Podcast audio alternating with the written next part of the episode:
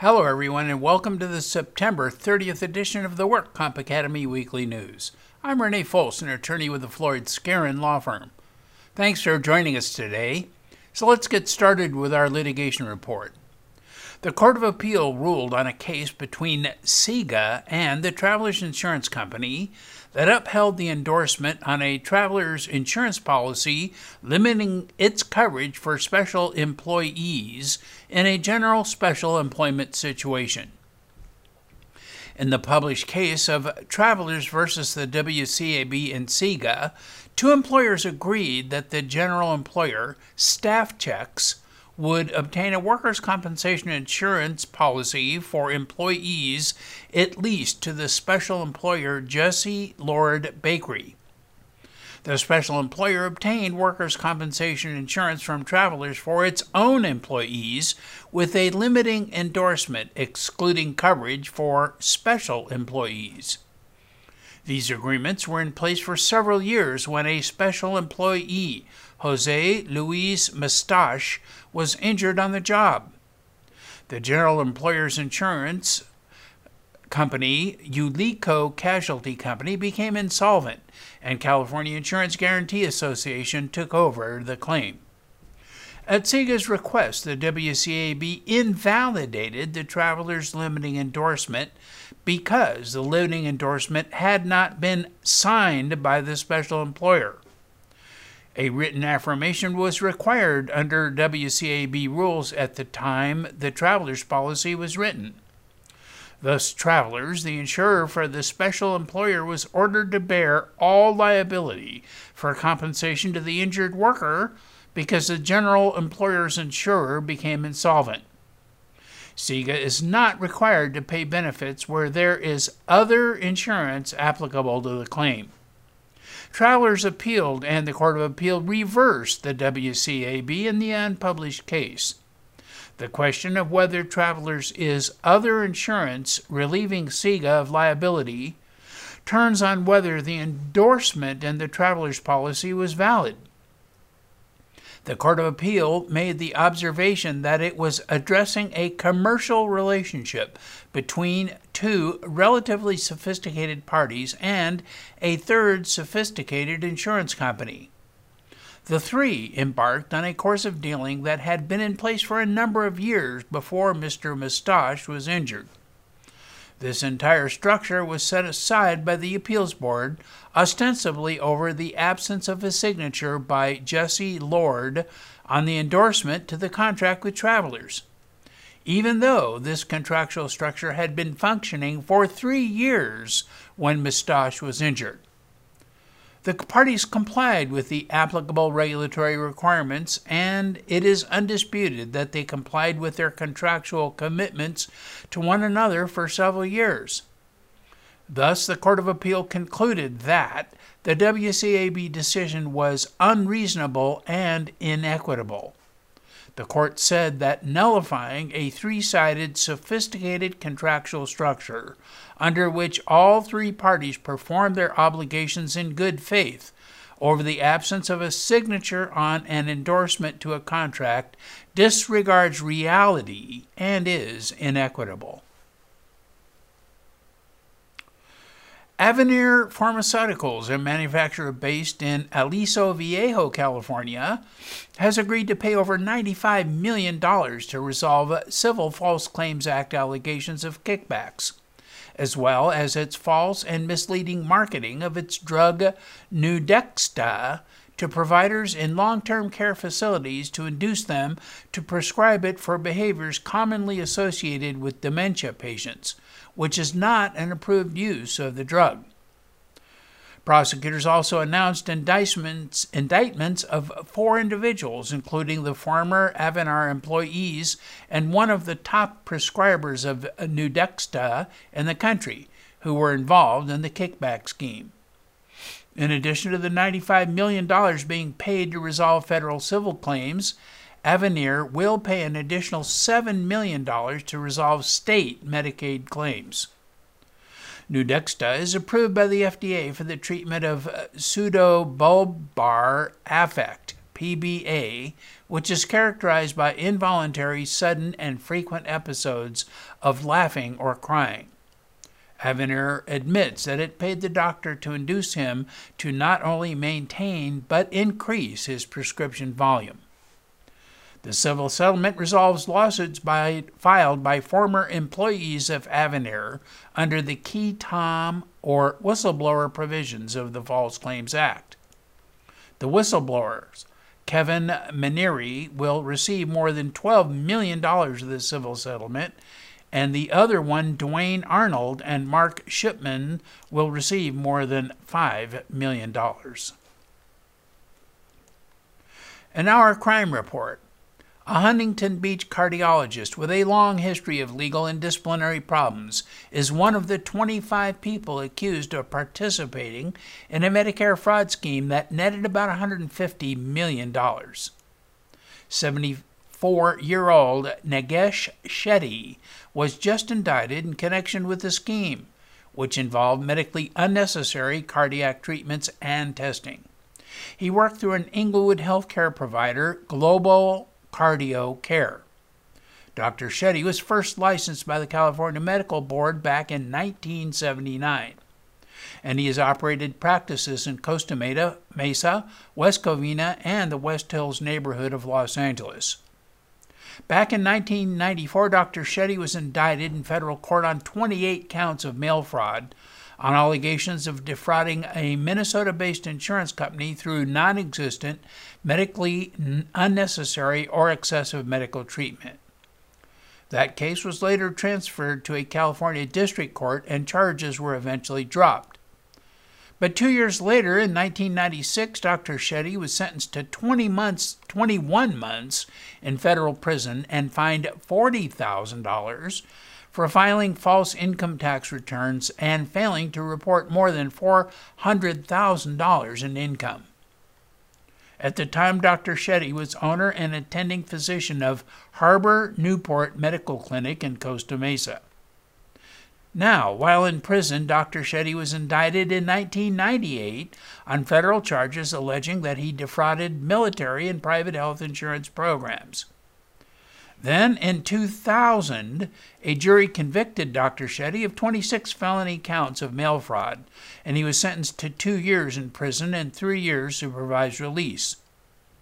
He also was ordered to pay restitution, including more than $28,000 to the U.S. Treasury and more than $19,000 to Blue Cross and Blue Shield. The California Medical Board then revoked his medical license in 2000. His license to practice medicine was also revoked in New York in 1999 and Washington state in 2001. Then in 2005, Dr. Shetty petitioned the California board to reinstate his medical certificate. At the time, he was bagging groceries and stocking shelves at a store and said his inability to practice his profession has caused emotional and financial strain for his wife and four children. He was granted a probationary license with the conditions, and in 2009 he completed his probation, and the medical board reinstated his license. Then, in a disciplinary order effective April 26, 2019, the board issued Dr. Shetty a public reprimand stemming from a case in which he was accused of repeated negligence and failure to maintain adequate and accurate records. And now he faces more criminal charges for his 2019 arrest this summer. A Riverside County man pleaded guilty to two federal drug trafficking charges, one of which involves the theft of at least nine doctors' DEA numbers and dates of birth. These were used to obtain oxycodone and other prescription medications that he later sold on the darknet. 29 year old Christopher Lazenby of Riverside County pleaded guilty to possession with intent to distribute methamphetamine and oxycodone. He stole the identities of at least nine doctors and one physician's assistant, which allowed him to use the DEA online registration system. Using this system, he changed the addresses of eight doctors to mailboxes he had rented in South Los Angeles and in Carson. And Lazenby later changed the address of a ninth doctor to show his medical office was a room at a Motel 6 in Inglewood. He then forged the doctor's signatures on counterfeit prescriptions and ordered oxycodone, hydrocodone, and Adderall to be sent to addresses he controlled. After he received the narcotics, he used the dark web and Craigslist to advertise the drugs for sale. During searches of his hotel room and car at the time of his arrest, narcotics were seized, including 196 grams of methamphetamine and oxycodone pills. Lazenby will face a statutory maximum sentence of life in federal prison and a mandatory minimum sentence of 10 years in prison at his February 10, 2020 sentencing hearing. The genetic screening sales reps turn out at health fairs, houses of religion, parks, and elder enclaves. They are offering a chance to learn if the subject or their loved ones are at risk of developing cancer. All they need, according to the reps, is a free cheek swab. But federal investigators say some of the sales representatives are part of a growing industry that threatens to become what multiple government investigators call the next big frontier in healthcare fraud. Genetic testing is reaping millions of dollars from unnecessary tests that target senior citizens. Officials with the Office of the Inspector General for the Department of Health and Human Services said their office has seen a steady stream of complaints into genetic testing. In 2018, the Inspector General's office received about one or two complaints a week. Now, the fraud hotline burns with as many as 50 calls weekly and investigations are going on in this space across the country, and it is not limited to one geographic region. In all, more than 300 federal investigations conducted by multiple law enforcement agencies are examining genetic testing fraud schemes. The investigative crush was sparked in part by unusual Medicare billing data patterns that started to emerge in 2015 in the United States, genetic testing has skyrocketed. For Medicare, where payouts for genetic tests jumped from $480 million in 2015 to $1.1 billion in 2018.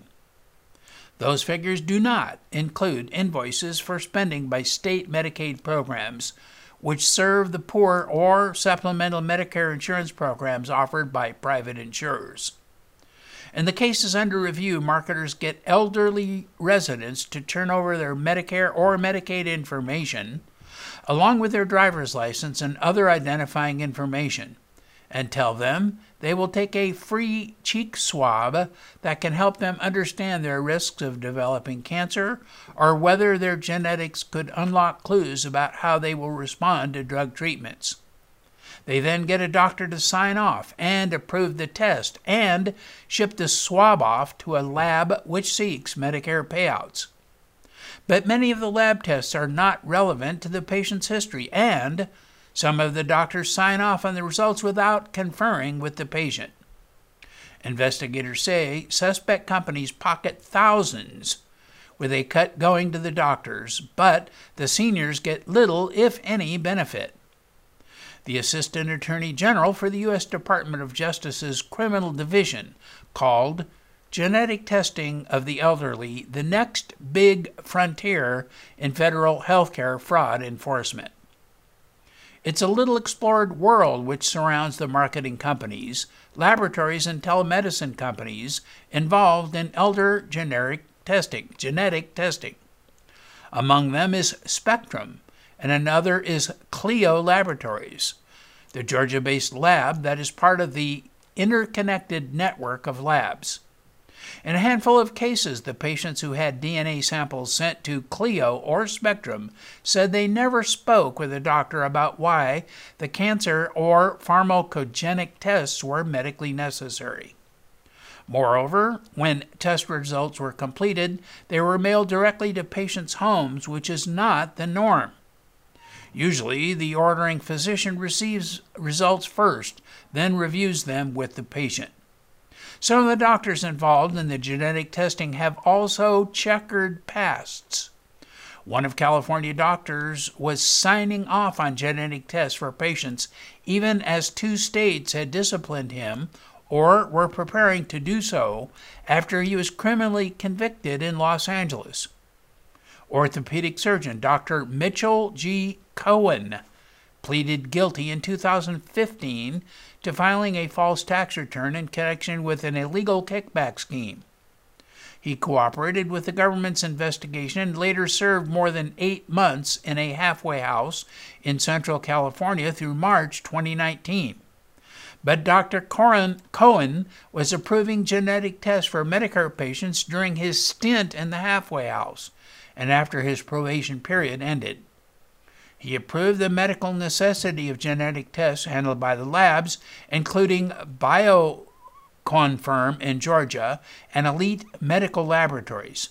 He signed off on the genetic test for Elite in September 2018 as he was serving his sentence in the halfway house. 54 year old John Schoon of Huntington Beach, a former licensed public adjuster, was sentenced to 180 days in county jail and five years of felony probation. He pleaded guilty to three felony counts of embezzlement and one felony count of forgery. Shun stole over $132,000 in claims proceeds for clients by forging signatures and guarantee stamps. Sean was already paid has already paid $12,000 in restitution and was ordered to pay an additional $52,311 as a condition of his probation. The California Insurance Commissioner said that this adjuster went to great lengths to defraud his clients. While acting as worldwide public adjusters, Sean negotiated checks by forging the signature of at least one of his clients, and also forged endorsement guarantee stamps, stamps on behalf of that client's mortgage company. In 2015, the California Department of Insurance revoked his licensing rights and privileges. However, Mr. Schoen continued to act as a public adjuster under the license of his wife, Andrea Schoen, who obtained her month one month her license one month later. In 2016, his wife's public adjuster licensing rights were revoked. But Mr. Schoen continued to act as a public adjuster and on at least one occasion used the public adjuster's license number that belonged to a former colleague. Schoen lied to his clients about the status of their payments and wrote fraudulent checks with no intention of providing them with their funds.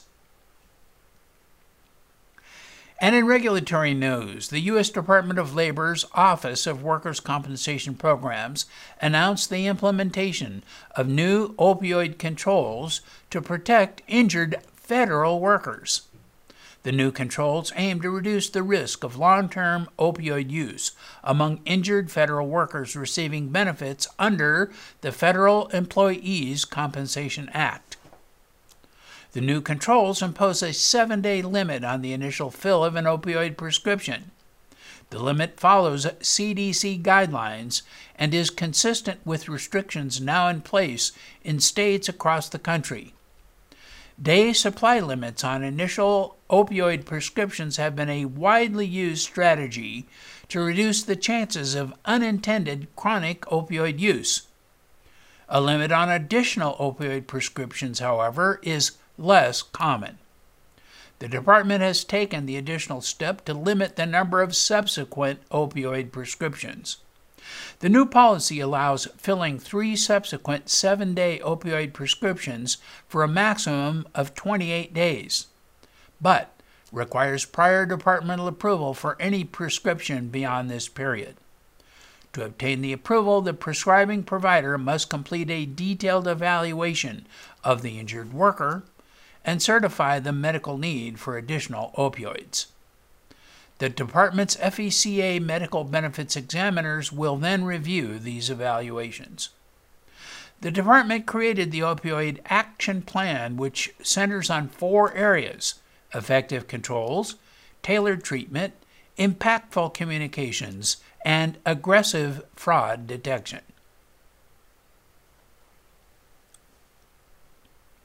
The DWC Administrative Director ordered that the durable medical equipment, prosthetics, orthotics, supplies portion of the official medical fee schedule be adjusted to conform to changes to the Medicare payment system that were adopted by CMS in the October 2019 quarter 4 DME POS fee schedule update. The changes are effective for services rendered on or after October 1, 2019. CMS has not made second, third, or fourth quarter updates to the 2019 parenteral and enteral nutrition fee schedule, PEN file.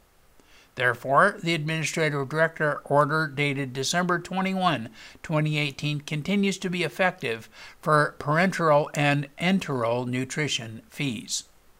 The Medicare October 2019 fourth quarter DME POS fee schedule revision is available on the Centers for Medicare and Medicaid Services DME POS fee schedule quarterly file webpage.